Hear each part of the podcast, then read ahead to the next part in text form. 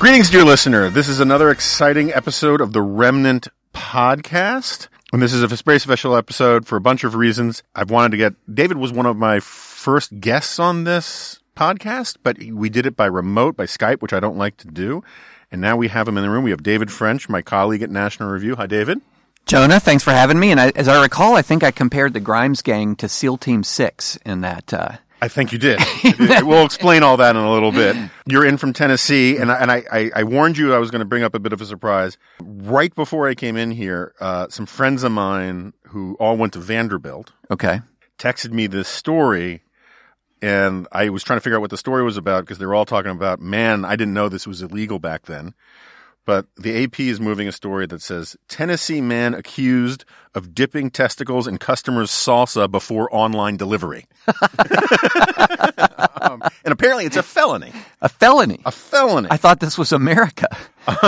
um, and a Tennessee man was jailed on felony charges after appearing to dip, I won't say it again, into a container of salsa that a customer had ordered online.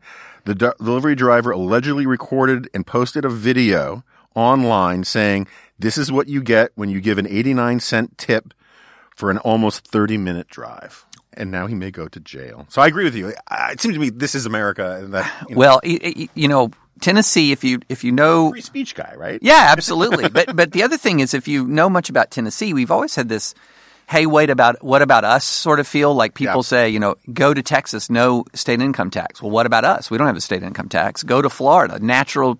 beauty to some extent, no state income tax. What about us? We have mountains and no, yeah. and now I guess we're deciding to give Florida man a run for his money. I guess so. Um, Tennessee's actually, you know, speaking of weird states, you I mean, you can't hold a candle to Florida. No, no, no one can. But, no, um, Tennessee's a weird state, right? Because it's it's it's it's one of the only states where the political divides were east west rather than right. north south. Yeah, right? Very much so. And you kind of had that sort of like Jayhawks weirdness. I mean, they weren't Jayhawks, but there was that weirdness, Civil War weirdness. Oh, yeah. And it kind of – those patterns still hold to, to today in some way, right? Well, yeah. I mean, East Tennessee was Republican forever. Um, it didn't – it was not it, – it was dissenting from secession. It was a hotbed of unionist sentiment. And, you know, for a long time the dynamic was the East Tennessee – districts were going to be Republican districts, but Middle and West Tennessee dominated overall, and so Tim- Tennessee was Democratic. Uh, so now everything sort of moved towards East Tennessee, although East Tennessee to this day is still a little bit more business establishment yeah. Republican in its mindset than some of the parts of Middle Tennessee and West Tennessee that are not yeah. any longer. I've always just sort of been interested in Tennessee in part because my wife lived there for a little while. Oh, she wasn't my wife at the time, but she was working on Lamar Alexander, Lamar's yes. campaign in two thousand, and uh, where she uh, shared an office with one Steve Schmidt. Oh, wow. Yeah, has some stories. Now, me. That's a small world because my wife worked for Lamar. Really? As well, not at that exact time, uh-huh. but back when he was running something called, I believe, the Republican Satellite Exchange Network. So vaguely remember that. Yeah, yeah. yeah. These, this is this is this is demonstrating our long, deep roots in the dreaded establishment. It's right true. Now. It's true. Um, and also, I have to say, this is one of the most artful and seamless segues from the topic of junk dipping in salsa to the political geography of Tennessee that has ever been heard on any podcast. I, it's probably the only time that that transition has ever been made in human history. There you go. So, all right. So. Uh, for listeners who are curious, we are going to talk about the grand new adventure that I've been teasing on this podcast about for a while, but we're going to wait till the end um, because this is still, for the time being, a National Review podcast, and I don't want to be using National Review resources overly to promote my new exciting venture. If you don't know what I'm talking about, stay tuned to the end. So anyway, yesterday we had the Michael Cohen yep. hearings, and uh, they they – I think it's fair to say that that if God was watching, there would be a smoldering crater where Washington was.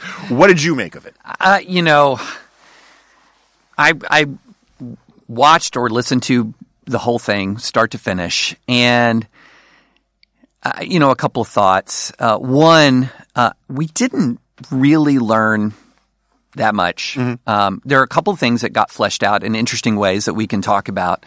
Um, but everything else just went according to – if you were going to script it out beforehand, the Republicans are going to try to trash his, his credibility at every at every turn. But the instant he says something helpful, they're going to wrap their arms right. around it. Um, that happened. Uh, that the Democrats were going to sort of, you know, some of the smarter ones were at least saying, "Hey, look, you've lied before.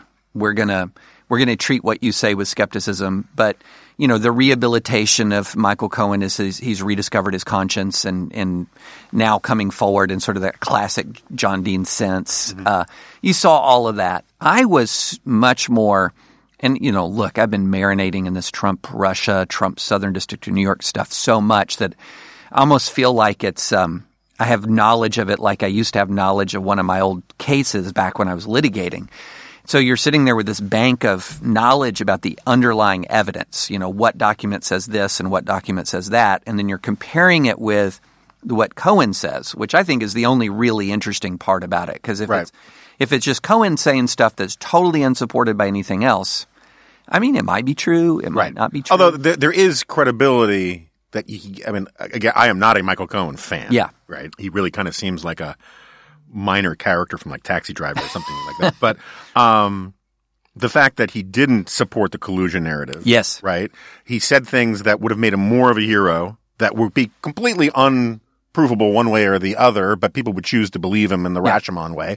The fact that he d- declined to go there on on on being told to lie, which would have been an impeachable, gives him some credibility on I the agree other with that. Stuff, right? I agree with that. I mean, I think the you know, the fact that he refuted the Prague story, which has always seemed really fishy to me because yeah. it's sort of part of this casting Trump as this Bond villain, which right. um, refuting the, tr- the the Prague story, he refuted or at least said he had no knowledge of some of the other really lurid um, Trump stories that are out there. I got into an Uber right when I landed in D C, so I had this like quick break between when I was listening to it on my headphones to when I get in the Uber and he's got it on in the yeah. you know radio. And the first words I heard when I got in the Uber were love child.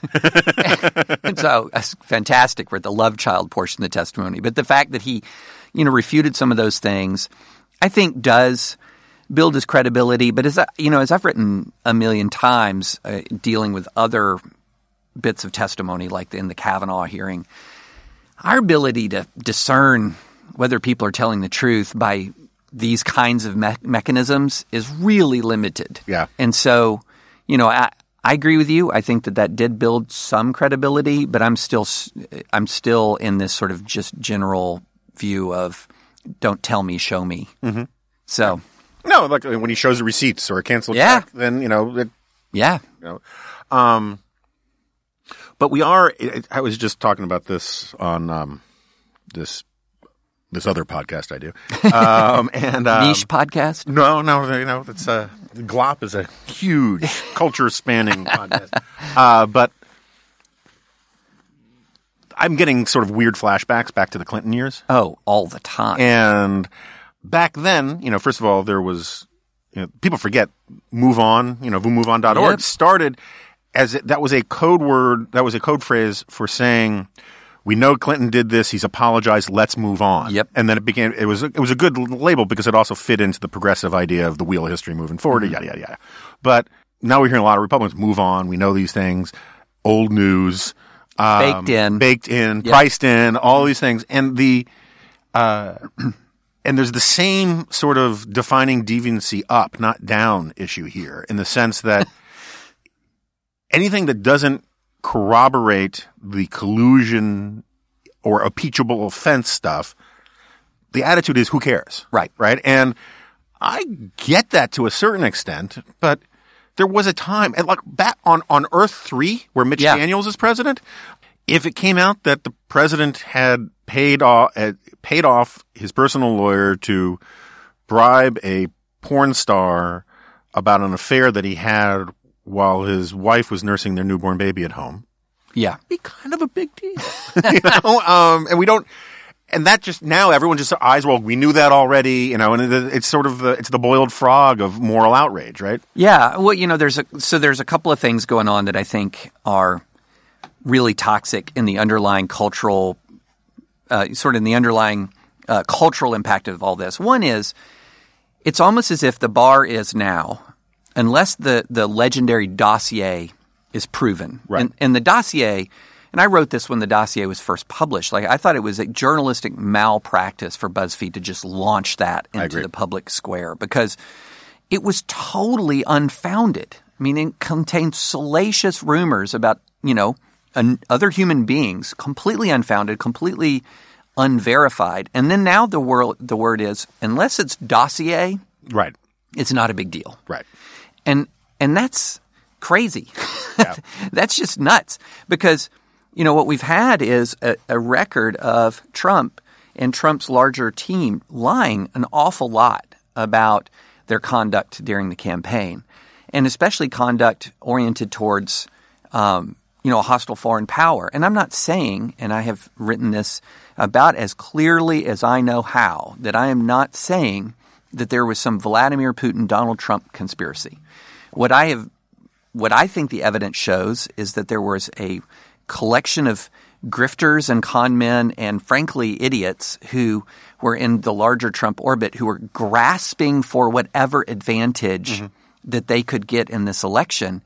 And they were played, you know, by some of these Russian assets and some of these Russian individuals. And I mean, like, what what diabolical genius responds to, uh, you know, international agent of espionage responds to an email that says, hey, I've got, you know, Russian documents as part of an official Russian plan, you know, to help elect your father, and and responds, if it's, you know, what you say it is, I love it. Right. Like, you know, right. This is not Bond villain stuff. It's more like, you know, watching Doctor Evil's henchmen in the Austin Powers yeah, yeah. Uh, movies. But that doesn't mean it isn't a problem. And and that's the thing that gets me is this notion that, well, I'm going to set an artificial barrier of of if it, if it's not treason, who cares? Right. And and we're just moving towards that. And let's remember, goalposts have shifted because an awful lot of people doubled down on the Trump denials that there was any sort of improper contact with any sort of Russians. And it's just crazy deep state conspiracy theory thinking to believe that. And then, you know, things dribble out and you're like, oh, that's no big deal. Well, that's no big deal. Well, then that one is also no big deal. And, you know, I just, you know, goalpost dot moving dot gif. Yeah. um, and it's pronounced GIF, by the way. Uh, I, I actually I actually lost a bet with my son. We argued about this, and we had a Madden face-off, uh-huh. um, a Madden twenty eighteen face-off, where I got to pick my team, and he picked the worst team in the N F L, and he beat me, and so I'm now forever barred from saying GIF. I have to say. Is that GIF. Right? Yep, I wow. lost a lost a bet and couldn't back up my words on. Uh, All right, well that that's a that is a perfectly defensible excuse for pronouncing it wrong. Um, but um, no, it's sort of like the irony of of all of these Republicans saying over and over again, "This is a you're a corrupt, sleazy, deceitful liar. You're the most horrible man in the world," and yet. This is this is the guy that Donald Trump picked as his personal counsel, who made him the vice president of the Trump organization, who put him on the on the R N C. And these same people also say Trump is the best judge of character. He's a uh, he hires the best people, right? I mean, it's right. like it just it, it it's it's not just that the goalposts move along a single track left to right. It's that they're more like dervishes. They're on like a gyroscope and they're moving all over the place simultaneously. Yeah. And you can't keep track of what the, the narrative is. It's like the anti-never Trump stuff. Are the never Trumpers, uh, which is a label I don't use, um, right. but um, are they the most evil, diabolical villains undermining Trump at every turn, or are they effluvial dust and the going into the trash can of history, and they don't matter and they're irrelevant? Pick one, you know. Right, right. Um, and you just get so. It's like when I, every time I've been listening to this, it's like the more you denigrate this guy as as a buffoon and a liar, you're also undermining this claim that Donald Trump hires great people and is a great judge of character, right? Yeah, yeah. I mean. But the only North Star is what is what do I need to do today to defend Trump? Right. That's just the North Star. And, you know, and look, one of the things it, the the the overreactions of, on the other side and media mistakes and sometimes what looks often like malicious media misconduct on occasion is common enough to where if you want to say, my job is not, I'm not defending Trump, but my job is to, I'm going to find all of the things that the other side does poorly. You you can do that constantly. Yeah. You can do that. Ab, you can do that constantly. And and there's so many things that you'll find that sometimes if you jump off that beat for a while and you say, okay, wait a minute, but but Trump, then you're immediately hit with, why are you ignoring A, B, C, D, E, right. F, and G? And you know, when the political culture is is in in my view just right now falling apart on multiple fronts, it is an absolute target-rich environment. And one of our challenges, I think, is, and this is something that is a big challenge for me as I'm, you know, thinking about what to write and talk about, is putting things in proportion and perspective. What mm-hmm. is the actual most important thing that occurred today? Right. And and trying to figure that out and act accordingly. Yeah, I mean, it's a it's a real challenge because I think my views on Donald Trump are fairly well known. Your views on Donald Trump are fairly well known. I have never been more sympathetic to reelecting Donald Trump than I am now, mm-hmm. because infanticide, Green New Deal, socialism, yeah. Medicare for all. It's the infectiousness of asininity and extremism that is going around everywhere. Everywhere, yes. And I feel like I kind of did this in the last G-File. I had to like check the box of anticipating the criticism of the what about Trump part mm-hmm. before I can move on to criticize the left about anything.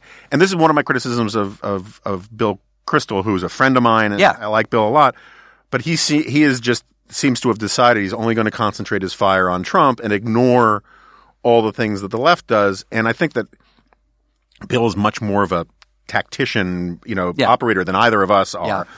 But as a tactical matter, I think that's a mistake for Bill, because if you're trying to bring along conservatives, you need to remind them every now and then that you're still a conservative and that these things bother you. Yeah. And when the Democratic Party at the rhetorical national level basically says they're in favor of infanticide, you have to condemn that. You know? Yeah. yeah. You just have to. Yeah. Even if it's good for Trump or whatever, you know, and you have to praise or at least acknowledge that Trump is condemning it, you know, whatever his motivations may be. Yeah. He's, Trump's made the right call on this. But, you know, one of the things that, and, and this is something that, uh, you know, so I've been, just, just to sort of put my pro-life street cred out there, uh, I helped form the, what I think is the first dedicated pro-life group that existed at Harvard Law School.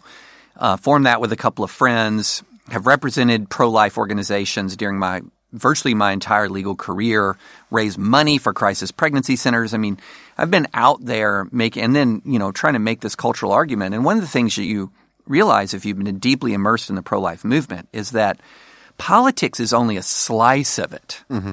Uh, we we tend to think of the judiciary as the be-all, end-all of the battle. It's only a slice as well. I mean, the real battle – is the battle on a day-to-day basis for hearts and minds. Mm-hmm. That's the real battle, because Roe could be overturned tomorrow, and if the American people want abortion rights, they'll still have it. Right. Because it will go to the states, it'll be part of the democratic process, and you've already seen in blue states how how deeply committed that, that political culture is to protecting abortion rights. So when I'm looking at the life issue, I look at the whole thing, and yes, I am glad that Trump has come out against infanticide. That's a low bar. Yeah, no, exactly. Yeah. It's a low bar. And I'm glad for the judges he has appointed. But lest everyone just go nuts about that, I mean, uh, and, and and fall on the, on their faces in gratitude over this. I mean, look, the anti-infanticide bill still failed. Right. It still failed. And um, the first test of this new Trump-shaped Supreme Court, they allowed a – they stayed – a Louisiana admitting privileges law that was really a really modest, very modest restriction on abortion. Now, they may reverse themselves later on when the case is fully heard. But, you know, if you're sitting there looking at this political process and any one political leader to make all the difference, you know, I I actually think net-net, Trump, with all of his horrific character flaws, being a pro-life standard bearer, is a net negative mm-hmm. for the pro-life movement. I think that the the extremism of the Democrats, which has dominated the news, is a net positive for the pro-life mm-hmm. movement. Um, it has given us more opportunity to talk about this issue uh, from a practical and philosophical level that frames the issue, I believe, accurately than any recent event that I, yeah. I can remember. That's far more potent for life in a weird sort of way than Donald Trump speaking to the March for Life, yeah. which I'm glad a president is doing that. But it's that's a, a, a blip on the radar screen. Yeah. And it's so funny because, like, I mean, it's a – I'm actually a good bellwether of that point because I – you know, when I say I'm essentially pro-life, it, it bothers a lot of passionate pro-lifers. Mm-hmm. What do you mean by essentially? Mm-hmm. And what I mean by essentially is that I – understand the ambivalence that people have about the idea that a blastocyst or a just fertilized egg uh, has the full suite of rights. Even though intellectually I find that case often persuasive, mm-hmm. emotionally I kind of get it. You know, mm-hmm. the morning after pill does not horrify me the way letting a fully delivered baby right. die does, right? And so I am perfectly happy to be outraged and and and and and full of what is it? You know, uh, Samuel L. Jackson says, you know, full of righteous anger. Yeah, um, yeah. Um, about late-term abortions and all of that kind of stuff, because that to me, it's not hard. Mm-hmm. It's not. It, it's it's it's just it's you know, it doesn't require any leaps of faith or of of reason to understand that a baby is a baby. Yeah. You know, and when the Democrats go that way, it becomes so much easier to have this conversation about abortion. But I think the point I often make about the the, the culture thing is conservatives have a really hard time taking wins. Mm-hmm. And if I've I've written this column now a few times, just all that's really changed is what sitcom I'm using as the news peg. Whenever ha- it started with like on Friends, but mm-hmm. like.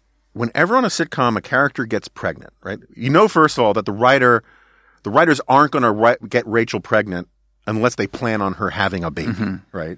And so this, there's always this, this, not always, but like I think with Rachel and Friends it was, there's momentary agony about whether or not to have the baby, right? Mm-hmm. You know, and then, but then the second they decide they're going to have a baby, it's oh. like Schrodinger's cat. It becomes a baby, even though yes. it's only like one month in in utero or whatever. Yeah. And they talk about it, a baby.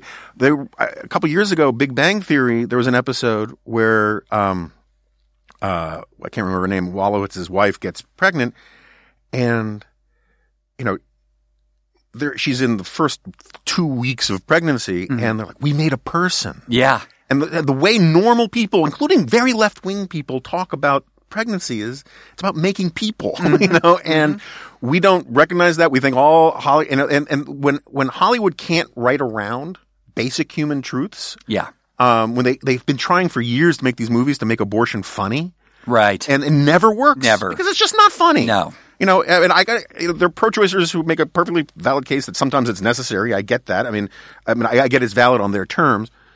But you can't turn it into something funny, you yeah. know, and that's a reflection of human nature that conservatives don't pick up on and don't celebrate and don't recognize enough. Well, because we're always thinking we're always losing the culture war. Right. Which in some areas we lose. In some areas we've done pretty remarkably well. Yeah. I mean, you know, one of the things that was pretty jolting to me when when my kids, my older two kids, started to get old enough to where I could show them movie movies from my that I loved when I was a kid. Yeah. And I I was really shocked at how much more risque the movies from the eighties were yeah, yeah. that were aimed at young kid, younger kids than the contemporary T V landscape. So, you know, if you look at Disney Channel, yeah, there's going to be some woke stuff in there. But overall, that is a celebration of intact families, right. loving parents. Right. Um You're not going to see a lot of glamorization of like teenage rebellion, right. all of this. And so there have been some really positive cultural moves in, in the pro-life movement. I've said this um, many times before, given the odds stacked against it where all of the pillars of the academy, of Hollywood, of pop culture, of you know elite opinion making have really not respected pro-life Americans. The ability to not just sustain, but by some measures grow the movement, and also, and this is really, really important, shrink the number of abortions right. by hundreds of thousands, even as the population of the U S grows. And now people will say, well, that's all contraception. No, I mean, even Guttmacher says that people who have unwanted pregnancies are now more likely to bring them to term. Mm-hmm. Those are really positive, positive developments that have come about in, in large part because all across the country, the vanguard of the pro-life movement are some of the kindest, yeah. most generous and self-sacrificial Americans you will meet. Yeah. And and this is something about Trump, and I've said this before. It's just true that bad people can discredit or damage good causes. Mm-hmm. That's just the way the world works. And to say, well, I, yeah, I totally agree with you, David, normally, but now we can totally treat this just transactionally. Right. I just think that's that's just not understanding how people's hearts and minds are influenced. Yeah, no, uh, I have a left-wing journalist friend who was talking about the era of Trump, and he says, you know, look, in, in the nineteen eighties, as much as the left hated Ronald Reagan, it wasn't considered a racial epithet to use Reagan's last name. And that is the case in a lot of parts of the culture now. Yeah. And so there's, you know, Ben Sass, um, who is uh, um, uh, a national champion and spokesperson for wheat, uh, and also he does something in Washington. He um, he talks about how in his, his state uh, used to be the most pro-free trade state in the Union. Yeah. And then simply because Trump comes along, and the reason was pro-free trade was because they were voting their interests, because mm-hmm. they were just sending soybeans and corn and, you know, whatever, you know, to China and wh- elsewhere. And then Trump comes along and tells them that free trade's bad, and the numbers flip from thirty seventy to seventy thirty yeah. on, on the issue. And you see the same thing. Democrats now are more pro-free trade than they've been in a generation. And it's – and you have the same phenomenon with Obama. Yeah, you know, yeah. But Democrats is, are more interventionist too. That's right. Mm-hmm. Yeah. And it's it's it's a long-term problem to have somebody as as as the spokesman for your cause – that is going to go down in history and in the culture as being remembered as a not a great person. Yeah.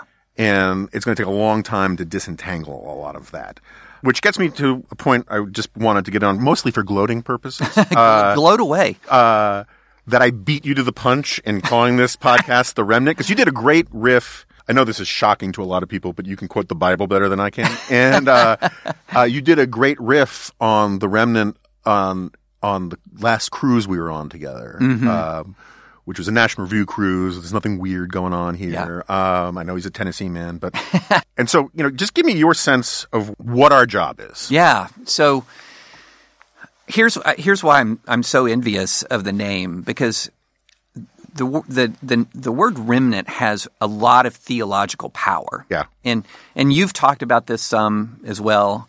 Uh, but, you know, if you look at it from the sort of the sweep of Judeo-Christian history, there have been multiple times in which the there is a, a dramatic loss.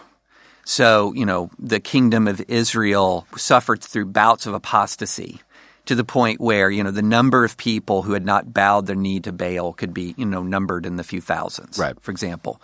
Or Jesus' ministry. Is Baal the accepted pronunciation? That I mean, it's an honest question. You know, I always say Baal, but could... I have no idea. Yeah. That's how I grew up in a Southern evangelical church, and Fair I enough. I thought the pronunciation for years was Baal. Uh-huh. uh, so I just say Baal, so okay. like a hey.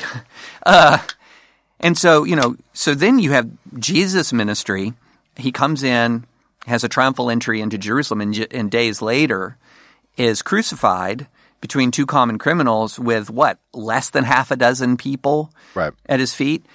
And the thing about the remnant I think that's really powerful and the, the biblical concept is it speaks both of loss and of hope. Right. Your remnant, your your what remains of what was once a greater thing, but you're also the seeds of something, of a renewal. And to me, when I think remnant, I think of that model, which is just remain faithful to your calling. You know, remain faithful to what you were put here to do.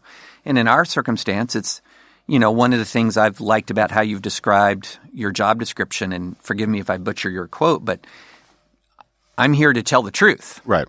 As I see it, right? See Which it, means I mean, that could be wrong. Right. Yeah. I mean, we're not omniscient. We, right. I'm wrong all the time. But I do my best to tell the truth and and remain faithful to that calling. And I don't look at it as being on a sinking ship. That's not what a remnant is. Right. A remnant is not a sinking ship. It's the lifeboat. It's the lifeboat. Yeah. Exactly. Yeah. And it's it's the as I said, it's the seeds of renewal. And and you know, again, not to quote you to you, but character is destiny. Right. Or to quote our good colleague uh, Jim Garrity, that which can't go on forever won't. Right. There's going to be a need, a crying need for an alternative voice. And and I think one of the things that's going to be most important and very – well, not mo- – but very important in all of this is did you remain – faith? that question, did you remain faithful to your calling? And if you did, I think that rightfully um, and, and hopefully increases your credibility in the days and years to come. But, you know, look, we don't we, – we write about the story. We don't write the story. Yeah. No, it's true. I mean uh, – but, you know, we're recording this on Thursday morning. I think it's the twenty-seventh, twenty-eighth. One of those things. And this morning, the head of the R N C at the at CPAC announced, said that the Republican Party needs more Charlie Kirks and Candace Owens because they're the future of the Republican Party. Right. And there's this great story about Ronald Reagan where when he was governor of California, there was all these hippies protesting him because he was making budget cuts or something. He was on a college campus, and they're all screaming at him and shaking his car. And one of the hippies holds up a sign and says, "We are the future." And Reagan reads it through the window and then takes out his big legal pad and his big felt-tip pen, and he writes something on his pad. And he holds it up to the window, and it says, "Then I'm selling my bonds." And if if Charlie Kirk and Candace Owens are the future of the Republican Party, then we need something other than the Republican Party yeah. as a vessel to make these points. And, you know, I've been sort of beating a dead horse on this point, but it's something I've been thinking about a lot. I used to, I was a lot angrier a couple years ago at mm-hmm. the beginning of all of this mm-hmm. than I am now, and part of it is the day drinking, but part of it part of it is just um, and I, and I apologize to listeners who heard me do this before, but I used to think that everybody who had essentially our job description understood their job the same way, right? And it turned out that I was just simply wrong about yeah. that. That I always knew that. I mean, I knew from twenty years and th- almost thirty years in Washington that people who have, you know, uh, G O P strategist or G O P political consultant mm-hmm. or Democratic political consultant or Democratic mm-hmm. lie all the time because that's mm-hmm. their job. And I don't mean it in a pejorative sense. It's that they're salesmen for their client, essentially. Yeah, they're, they're like lay attorneys. Right. Yeah. That's right. And they're supposed to make the best case possible uh, within the bounds of plausibility for their mm-hmm. their clients, essentially. There are a lot of pundits who turned out who thought the same way. And I think this is part of the problem of how the, as the Demo- as the Republican and Democratic parties get weaker and weaker and weaker, the functions that parties have historically uh, performed has been outsourced to all sorts of other institutions. And and so it's weird. I've always been – I've always hated these sort of morally scolding – journalism one oh one, we're the brave truth tellers. Oh, I hate all that stuff. Yeah. I think most journalism schools are basically, you know, they're like the they're like the Meisters in Game of Thrones. They are right. they're a guild protecting their own mm-hmm. prestige. But I just always thought you weren't supposed to lie, or right. you, and you, or at least that's how I defined it. And there are other people who are just they're party guys at the end of the day, or yeah. whatever, or they're move, or they think they're movement guys, and therefore the, whatever advances the ball politically for the for the Freedom Caucus is worth spinning that way. And I think so. In some ways, it's been a healthy thing, just in the sense that Trump has been unleashed. He's, he's sort of like a die marker. Yeah, you, you kind of know who's who now. Yes, and that's good to know. And there are people who are pro-Trump who are still honest and decent and serious sure. people. And I'm not saying that it's you sell your soul the second no. you support, anything like that. But they're also willing to say critical things when they need to say mm-hmm. critical things. It's the people who insist that any criticism is illegitimate or based on some base motives that you just know that they don't have the same job description that we do. Yeah. You know? Yeah. Well, and, you know, also a lot of it is, I mean, you know, it's funny. Uh, It seems like any there, – there's a lot of um, understanding about what human nature is, but a lot of blindness when it comes to thinking that my people and my tribe are susceptible to the same forces that we can diagnose in others. Right, right. And you know, you see this all the time. Like academics will talk about the problems of groupthink. Right. And you're just thinking, you know, really? Physician, heal thyself. Right, exactly, you know? Yeah. And I, I think what we have is a professions resp- and people respond to incentives. And you, you know, one of the points you've made before about the invasion of the body snatchers yeah. is when you're talking about a entity moves in, a, a entity moves into the White House that controls access to not just literally thousands of jobs. Right. And some of these jobs are real launching pads for future right. success, for the re- career-altering, life-altering kinds of opportunities. And you also have a very robust conservative media and sort of economic uh, you know, ecosystem there. That creates incentives. And when that ecosystem latches on to one dude and, and one party, it is it is very powerful. Yeah. It is very powerful. And and also when you add to that that some elements of that ecosystem hold grudges and and take names. And so I have spoken, you know, it's amazing the number of people. I will I, I will have someone come up to me and they will say something like this. David, I have something that you can write about and that the Trump administration is doing, and I can provide you with all of the documents and everything, but I could never say this. Yeah. Or, you know, things as, as simple as in some of the, the network and webs of relationships. I got a message some time ago that said, thank you for writing about person X. I could never do it. They coach my son's Little League team. You know, and some of that, you know, you totally understand. Got yeah. it.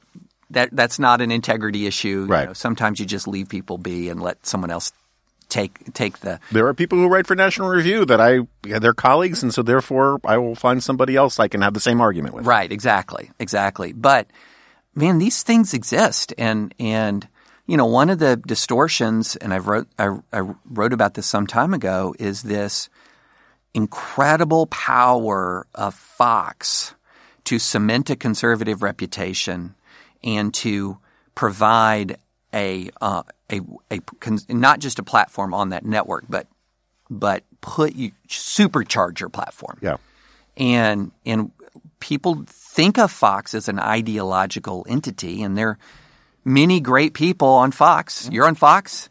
I mean, there are many great people on Fox. I'm not indicting everyone there, but it's a it's an economic entity that has primarily economic interests. And it has identified those economic interests in a specific way that is not necessarily in a, a complete uh, – if the Venn, the Venn diagram between, say, uh, ethical conservatism and, and Fox's priorities is not identical. Yeah. and and also, I mean, there are important distinctions to be made there. And I, I say this as someone who's got good relationships and bad relationships at Fox. Um, I will still defend the Fox News – side of things. You know, Brett Baer yes. tries very, very hard to do the right thing, to cover the stories that the opinion side doesn't want covered because if he thinks they're news. And I agree with you one hundred percent on that, yeah. But on the opinion side, um, it's a, just a different story. And I don't, yeah. you know, as we were saying just a minute ago, there I have relationships with a lot of those people, but and there are there are rules at Fox about not pissing inside the tent, as it were. But I can't defend the stuff that goes on on a lot of the opinion side, and I won't. But I think that the one of the things at Fox that people don't appreciate is that because – and this is somewhat related to the new venture stuff I'm doing, so I've been thinking about it a lot. Because Fox has that space all alone. Yeah. You can see these th- these dynamics that you're talking about more clearly, right? Mm-hmm. There's a demographic that has already been through the big sort – that is all on board with with the Fox perspective, and Fox is is has got that demographic as a captive market essentially. On the left side of the ledger, you have all of the same problems of fan service yeah. and and and and the search for the sticky two percent of the market rather than the broad, not yeah. sticky middle of the market. But because there's competition there, yeah. it's you sometimes miss it, you know. Um, but that's the problem across the media is that there are very few institutions left that tell the average viewer what they need to hear rather than what they want to hear. Yes, yeah. Well, you know, and I also think, I mean, I I think, you know, one of the benefits of living in Tennessee is, and the salsa's great. Oh, yeah. oh yeah, that Tennessee salsa. Not as good as Tennessee sushi. Uh-huh. Uh, but the um, – so one of the benefits of living there is – and being well outside the Beltway is you sort of see how conservative media plays and how it's absorbed and impacted and sort of the hierarchy of conservative media in people's minds. Yeah, yeah, yeah. And what has never failed to amaze me is the power of Fox as an independent validator of that you're someone. So – Um, you know, Rush, I mean, he has guest hosts, but he doesn't like share his platform. Mm. Mark Levin doesn't share his platform. Hannity is more on radio, has more guests, say. Mm. But as a general rule, you know, Fox has this has twenty-four hours of programming to fill. And who it chooses to put up there is this immense validator. And mm-hmm. so I, you know, I, I tell this story of the first time I was on Fox was two thousand six, and it was a segment on O'Reilly. And let me just tell you, Jonah, it was a disaster. I was so terrible on that. And then the thing that really made it worse, this is the beginning of the H D era. You know, I I was having – I think it might have been the first time ever I had this uh, T V makeup put on. Uh-huh. And the, the makeup artist put something on my lips. Oh, no. I was like, what? Whoa, whoa, whoa, whoa. Wait a minute. What are you, what are you doing? Oh, no. You know, trust me. And I said, well, does it look like I've got lipstick on? And she said, no, this is dealing with shine. You know, uh-huh. It's fine. And so – I go on. I'm nervous anyway. O'Reilly is unimpressed with what I have to say. And then I get off and I'm just feeling bad about it. And the first thing that happens is my phone rings and it's my one of my best friends from college. And the first words out of his mouth were, you are wearing lipstick on national television. But so I thought, what an absolute disaster that was. My, you know, I just did damage to my career. But what I found was, if you put this on your bio line, mm-hmm. appeared on O'Reilly. Yeah. You know, no matter what else is on there. Oh. Right. Oh, wow. Yeah. We want to hear from you. Yeah. And I was really, frankly, stunned by that. And, you know, that's not been entirely good for us. Mm-hmm. No, I agree. I mean, but a lot of the problems, a lot of problems the right hat. I mean, this gets to this problem with the Flight ninety-three-ism mm-hmm. stuff. A lot of the problems the right has are problems of success, not of, of failure. Yeah, right? Yeah. And if you had told people forty years ago that the number one – first of all, you could explain to them what cable news would be, right? Yeah. But, you know, that the far and away the number one news network would be a right-of-center network where people like Charles Krauthammer and, you know, Brit Hume and whatever, rule, you know, ruled the roost and ruled the airwaves, people said, that's fantastic, yeah. right? You know, and yeah. – You know, and I think it's Ramesh who first pointed out to me in the last forty years, the America has become – this gets to your point about culture war successes – become more pro-life, more pro-gun, and more pro-gay. Mm-hmm. From a cultural conservative, two out of three is still pretty good. You right. know? And, and, right. I, and, I, and I'm off, I'm not saying that it's bad that we're more pro-gay, but, mm. you know, it is what it is. But the problem is, is the echo chamber problem is yeah. that you just don't – that it it's it's one thing to have more conservative voices out there, and that's good, but it used to be that there was still a common understanding of what the news was, and now it's just two completely oh, yeah. different worldviews about yeah. what is new. I mean, I whenever there's breaking news about anything, I, I now flip back and forth just to see how shows open. I do the same. And it's they're describing, you know, Venus and Mars, you know? Yeah. Oh, yeah, exactly, exactly. And, you know, one of the things is – so we've had this – there's been a lot of success, and at the same time we feel like we're just in danger of complete catastrophe. Right. And the we're staring into the abyss, even as by some measures we've never been as more successful. I mean, here this is this is a this is such received conventional wisdom that if you try push back on it, people look at you as if you've got horns growing out of your head. And this received conventional wisdom is Republicans didn't know how to win. Right. That conservative has not conservatism has not conserved anything before Donald Trump. And here comes Donald Trump to break this historic, horrible, awful losing streak and reintroduce us to winning. All of those things are being uttered in twenty sixteen when the Democratic Party was at about a one hundred year low right. across the country. G O P was never, hadn't been stronger since the twenties. Right. Yeah. I mean, so you're looking at a G O P that is so politically ascendant that across the country, a lot of Democrats are now convinced, and you talk to progressives, they're saying, we lose. Right. We're losing. We're losing here. We're losing there. Panic about this group and that group and the overwhelming power of Kochs and Alec and S P N. And, you know, you hear all of these like, you know, conspiracy theory ideas about the tentacles of power of the right. And then over on the right, it's like we don't win anything. Right. And And uh, I, I read this thing on, I forget who wrote it, it was on C B S, and he said the the real driver of a lot of our polarization, and I think it's one driver, there's many drivers, but one is both sides are convinced they're losing. Mm. And it, it builds panic and fear. And it's it's almost as if you say that, well, you know, if you question the idea that Republicans never accomplished anything and that they're just one group of the Washington Generals to the Harlem Globetrotters right. of the left, that it's they they just people just think you're off your rocker. Right. You know, of course, all we did was lose. Right. Um, I actually think, and I, I'd be kind of stunned if you actually disagree with me too strongly about this. You've read the Tim Carney book, or yes, yeah, yeah. You know, it, it's it's you know, it's. That the argument of that book is my spirit animal. I mean, I, yeah. and um, because I've been banging my spoon on my high chair about federalism and yes. all, localism for a really long time. Part of the part of the reason why things seem so dire on both sides, I would argue, is that when um, you don't look to your local community for politics mm-hmm. and you look to the national level, everything becomes an abstraction. The yeah. the enemy becomes an abstract other rather yeah. than actual human beings. But also when you invest in the state as opposed to the government, right? A distinction that actually matters, but we don't have to get into details mm-hmm. on it. When you have this idea of the state as the engine of progress, that once we get a hold of it, it's like getting a hold of the Iron Throne, yeah. right? We will have mm-hmm. we will impose our will from coast to coast. Mm-hmm. If you have that vision of what the state is and then the other side gets it, you freak out in terror. Yeah. You know, it's like if you're a Protestant, you're like, oh my God, a Catholic's on the throne, you know, that kind of thing. And vice versa. And if you if you clear cut all the, the trees of civil society, the only thing, all eyes will instinctively just go yes. to Washington, and you will invest in Washington this this power. And that's Trump's argument. That's the populist nationalist yeah. argument, is that I alone can fix it and he will fix everything. And that was Barack Obama's argument. Yeah. And the only the only way out is it's it's the hard way. It's like the Al Pacino speech in Scent of a Woman. You know, I know I know the right path and I never took it because it's too damn hard, right?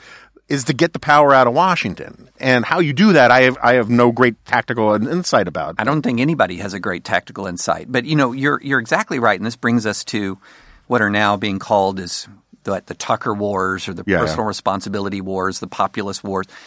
You know, I feel like I look at our – and I remember when Obama's campaign came out with that Life of Julia. Right.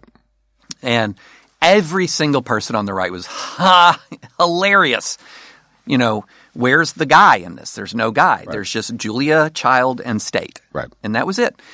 And no parents, no church, no family, nothing. Exactly. Right, right. It was the state and Julia and her kid. And the state was going to facilitate the best life for Julia and her kid.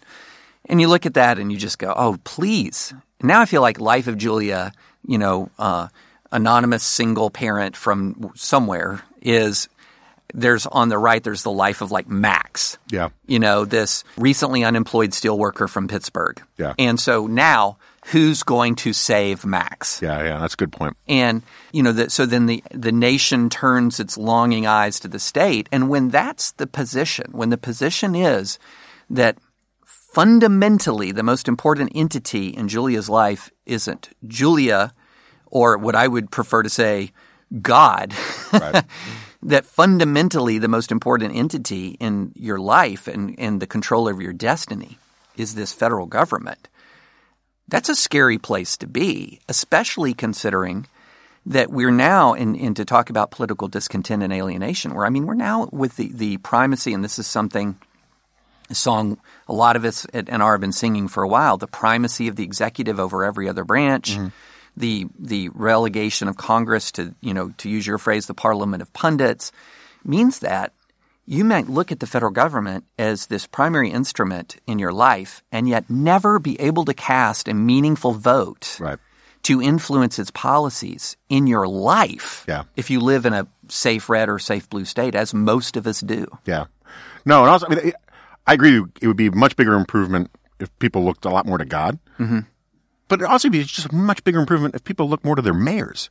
You know? Yeah. Oh, yeah. You know, I mean, um, because at least there's a chance that they can interact with their mayor, yeah. right? Um, or their city councilman or whatever. But it's So I'd like a hierarchy that goes altar, mirror, mayor. um, and it's it's it's you know I'm I'm a big believer in this idea of as as, as Will Herberg put it, um, homo religioso, mm-hmm. that we are by nature religious creatures, mm-hmm. and when you take out traditional religion and traditional sources of transcendent, you don't stop seeking the transcendent, right? Right.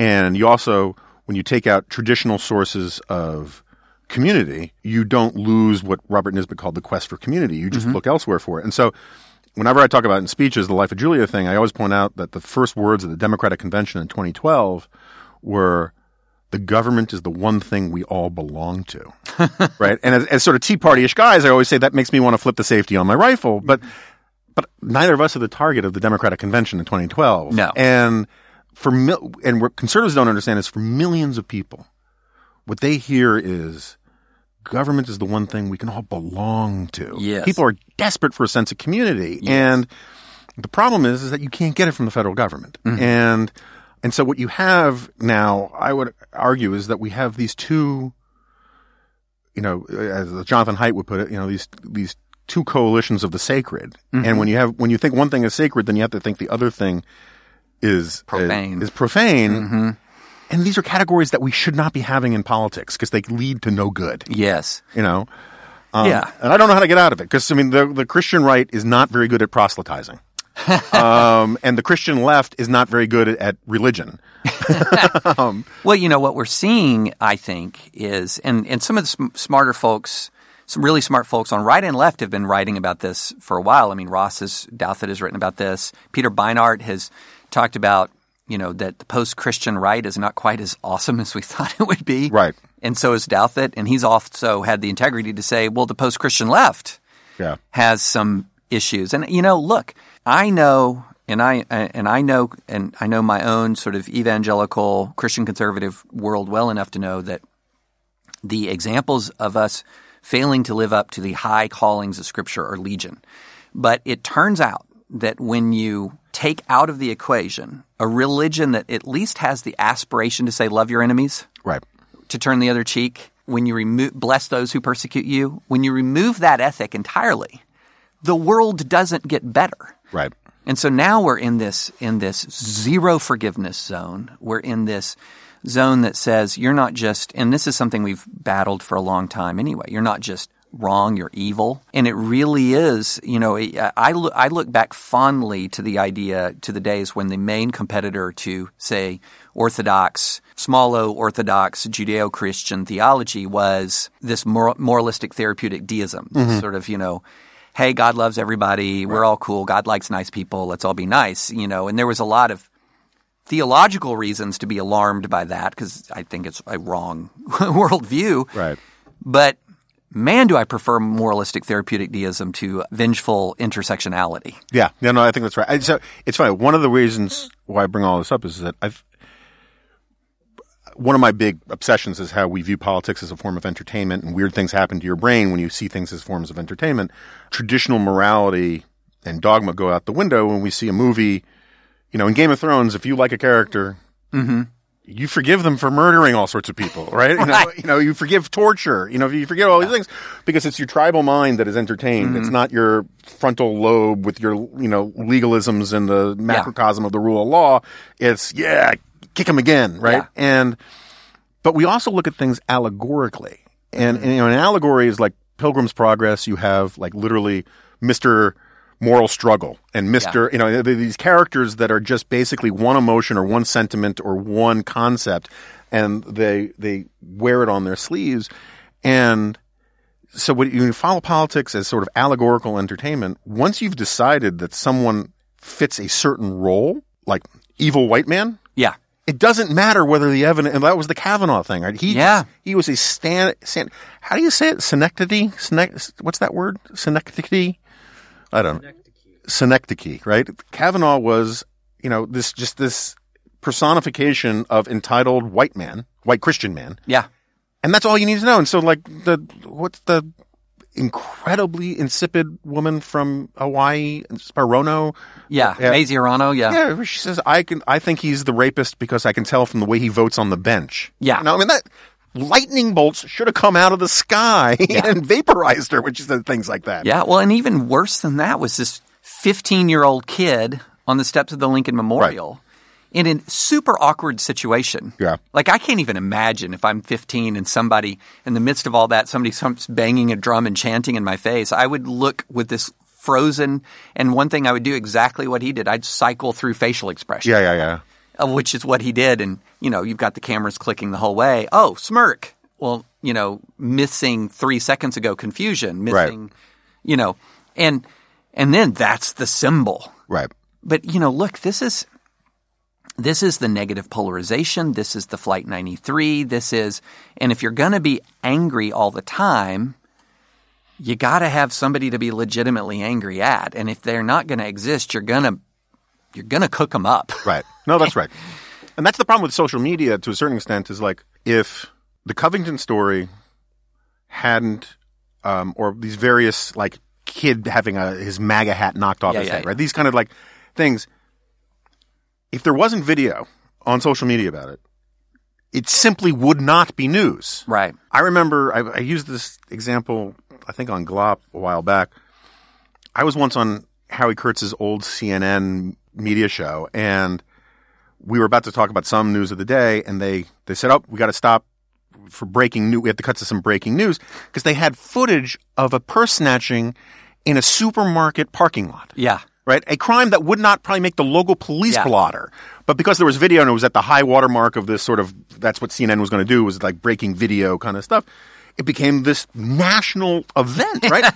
the, if you described the Covington thing mm-hmm. as just an anecdote over beers or something, say you yeah. watched it, oh, that's an interesting story. Yeah, but you would not it would not occur to you to call someone at the Washington Post and tell them about it, right? Yeah.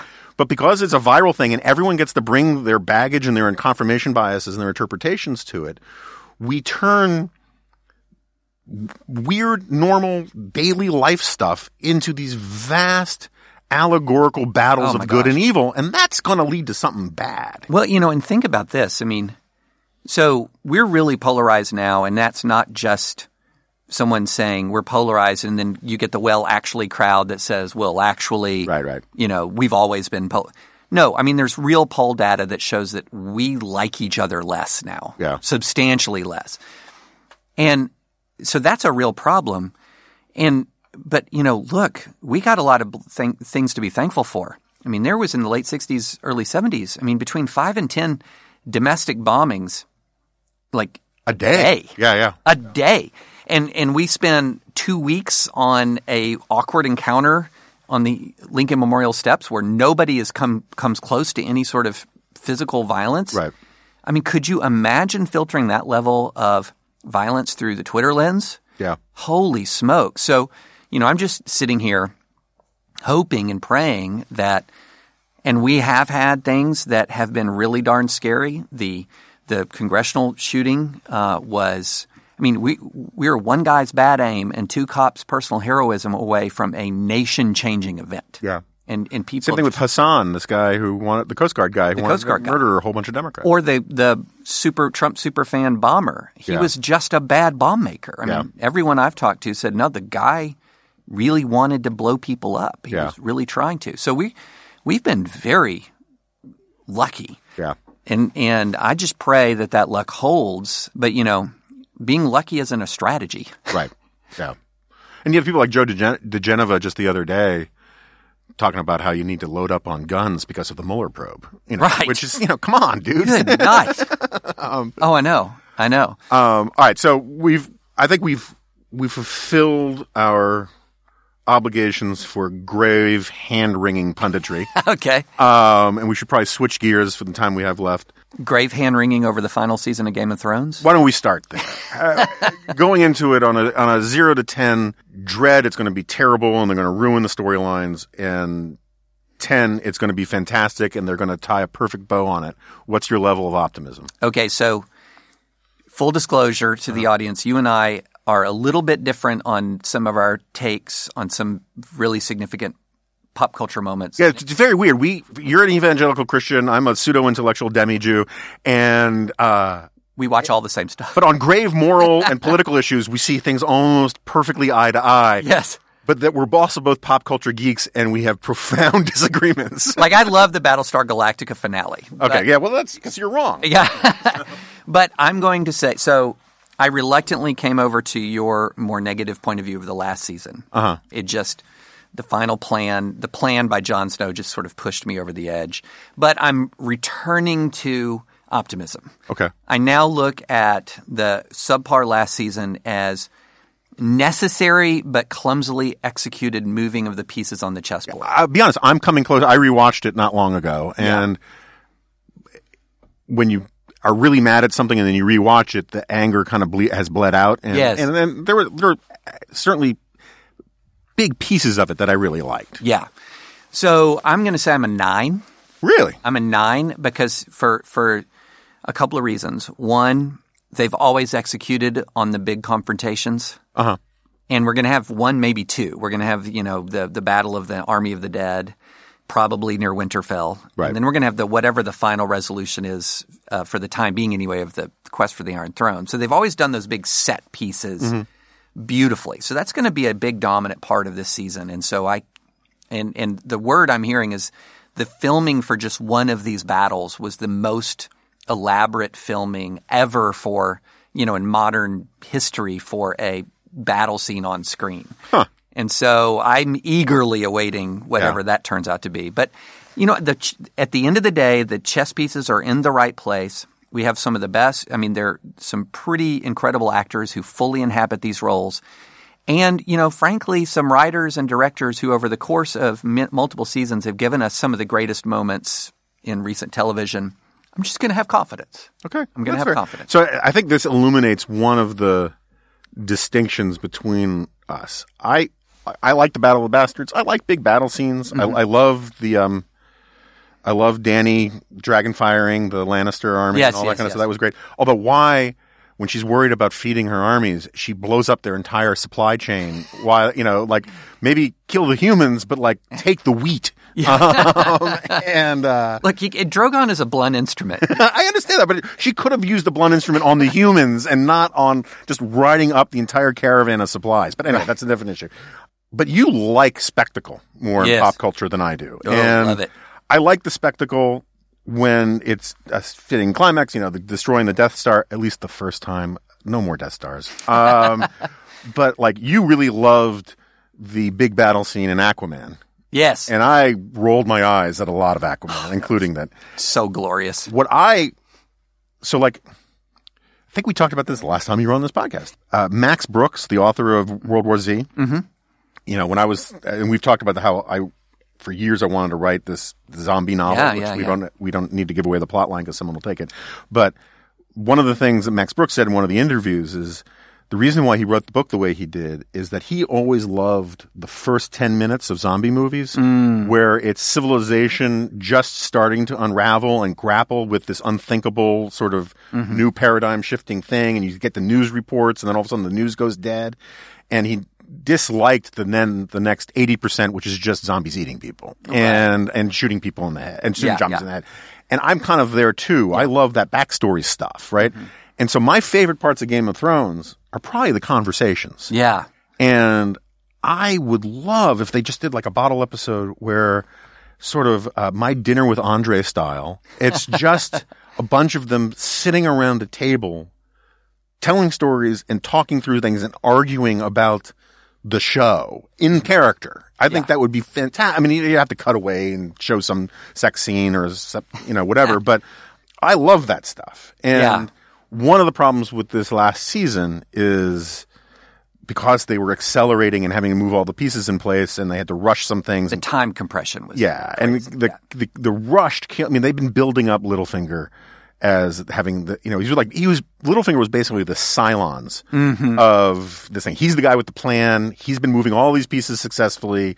And then with something happens off camera and all of a sudden, no more Littlefinger. Um, spoiler alert. Sorry. Yeah. Um, and – Um, that stuff bothered me, but the, the conversa- like the conversation between, um, uh, Tywin Tyrion mm-hmm. and um, Cersei mm-hmm. in, the, in the penultimate episode, like, or yes. in the uh, last, I guess it was in the last episode. Um, that was great stuff. And, and so I worry that we're not going to get much of that in the final. And, and so at the same time, I, you know, I want to see the zombies get killed and, and all the rest. And I, but I would love a huge knockdown, drag out argument about why Jon Snow outranks Dany in entitlement to the throne. Yeah. Which he does. He does. He does. And, you know, I would love that, you know, let's break out the heraldic family tree time yep. and fight about it, you know? Um, John, John beats Aunt Dany. Yeah. um, so as, as a, not to get back to grave moral stuff, but yeah. as a sincere Christian, how do you, I know how I compartmentalize yeah. stuff on T V. How do you deal with it, right? Because, I mean, you actually have a different e- ethos than I do about something. Right. And I get this question a ton. Yeah. Because. But know, I'm not I, wagging my finger at you. No, just, no, no. It's a, curious. It's a great question. I mean, I, and I answer it like this. I mean, I am not somebody. Look, if there if there's a, a scriptural rule, that's the rule. Mm-hmm. Okay. If it's in scripture, that's the rule. But there's a lot of Christian life that is making judgment calls based on who you are uniquely as a human being. Like there are there are people like a, a perfect example is I enjoy I enjoy a bourbon uh, at in the evening. It's great to have a little sip and whiskey mm-hmm. as you're watching a good show or you're scrolling through your Twitter feed and despairing about the state of mankind. Yeah. Um, there are people who should not come within a mile of because of family histories sure. or their own. They shouldn't come within a mile of uh, a glass of Maker's Mark, mm-hmm. you know. And so, and there are people who are look. I mean, as big a problem as porn is in this country and uh, porn is in families, there's people I would say, look, don't watch that show, right? You know, don't watch that show. Um, But, you know, f- for me, when I look at it, I think there are elements of this that are really deeply, profoundly good storytelling. Mm-hmm. And there are elements of this that actually pretty interestingly connect with human nature and communicate some interesting truths, as well as just being, look, let's just face it, a fun, fun story to yeah. follow. Yeah. You know, it's okay to have fun. Yeah. And so, you know, that's one thing that I've always said. Number one, it's okay to have fun. Number two – Uh, there are elements of this story that are very, very interesting. I've I thought the and um, I'd love to like get Ross Douthat in a room and talk out the High Sparrow for a while. Yeah, yeah, yeah. yeah. Um, there were elements of that that were really interesting in the way that religion, when secular power confronts religious power, secular power is often utterly stumped by it mm-hmm. because the High Sparrow, you know, evidenced this like real lack of concern for his own life, right. Well, so how do you deal with somebody like that when the power to take life is generally the thing that gives you your right. authority in the society? And here you have a guy's like, fine. Yeah. And so, you know, those, those, that, I thought that was really well done and, and really interesting. And, of course, Cersei, spoiler alert, just decides to, you know, wipe them all out at once. Right, so, right. But, um, but yeah, I think, you know, so I, I look, I, as I, I say when I – I'll talk. I'll be asked about this when I speak at church groups. Yeah, and I'll say, as as a Christian, I'm I'm not going to go I, as a Christian, and I'm kind of joking. As a Christian, I can't recommend it, but it's the best show on television. uh, so, but what I'm saying is, you know, this isn't for everybody. Yeah, and I fully am aware of that, and that's fine. That's fine. Yeah, yeah. It's, it's funny. Like one of the first big pieces I did for N R almost twenty years ago was um, distinguishing between movies with bad sexual morality and movies with bad violence. And mm-hmm. violence, as bad as we should not endorse violence, but violence is sort of cathartic. Violence in a moral thing is uh, it's putting a it's underlying certain moral codes and other. Um, but the sexual stuff cuts a different way, and mm-hmm. we don't need to get into the weeds on all of it. But the thing is, is um, one of the things that I find challenging when I try to put on that hat of sort of judging things by the moral message that they send, there is a real nihilistic side to Game of Thrones, right? In that sense, it is the anti-Tolkien in that yes. it's not – there is the most moral people tend to be suckers in mm-hmm. Game of Thrones. And um, I find that to be really interesting if it's not taken too far. You know, yeah. um, I wish they could do a better job of explaining why in that moral universe some people do care about their honor. Mm-hmm. You know, it'd be kind of cool to sort of yeah. build up on that. The other thing, just completely changing the subject, as someone who spent a big chunk of the last couple of years trying to figure out where capitalism came from, or at least under, trying to understand the different arguments for it, the fact that you have these different institutions, you actually, you actually have functioning finance in terms of the Bank of Bravos, and you have all of these other preconditions that sort of describe fifteenth, sixteenth, early seventeenth century England, which is where capitalism basically comes from, or even yeah. Holland if you talk about the free cities, and yet they don't get more technology, they don't get, you know, and mm-hmm. it's almost as if the only thing that would explain it, other than the fact that it's all make-believe and shut up people who don't like this conversation, right. is that there's this permanent E M P field that makes it impossible to invent electricity, right? You know? Yeah, exactly. Or something like that, yeah, right? Yeah. Because they should, like, they're like the the people they're, they're, they just invented a better crossbow like two years ago in right. Game of Thrones. That, that, that should not be the case when you yes. have weapons makers who are smart, who are thinking about it all the time and competing against other weapons makers.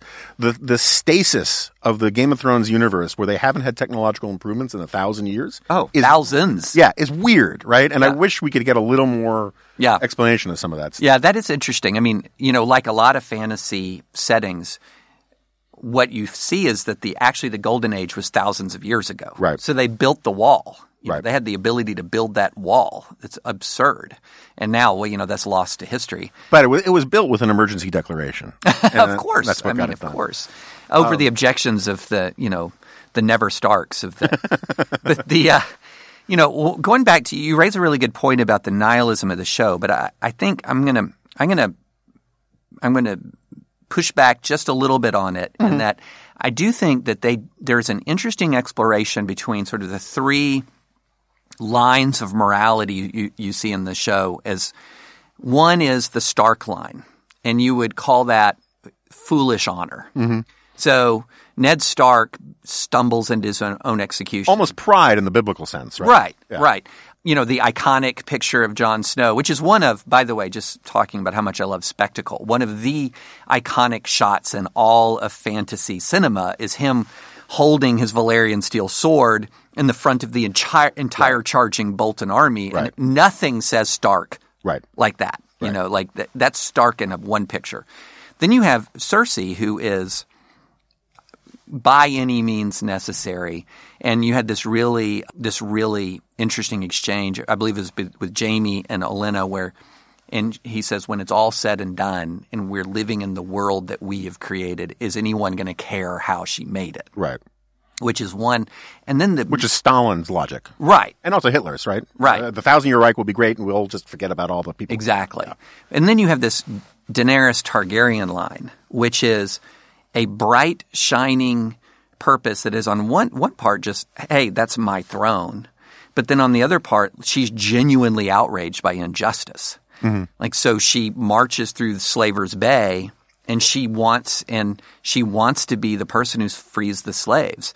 She wants to break this wheel of oppression. Right. And so she always has this angel and devil that's working out, which reminds me a little bit of, to flip to another one of our favorite shows, Last Kingdom. Yes. And the King Alfred character, which is one of the best fully realized sort of old Christian king characters, probably the only great fully realized old Christian king characters. I think that's right. I mean, you, you get the the real sense it's Alfred, right? Or Alfred? or Alfred, Alfred yeah. yeah. Alfred the Great he's based on, yeah. Um, but there's – obviously he's a sincere Christian. Mm-hmm.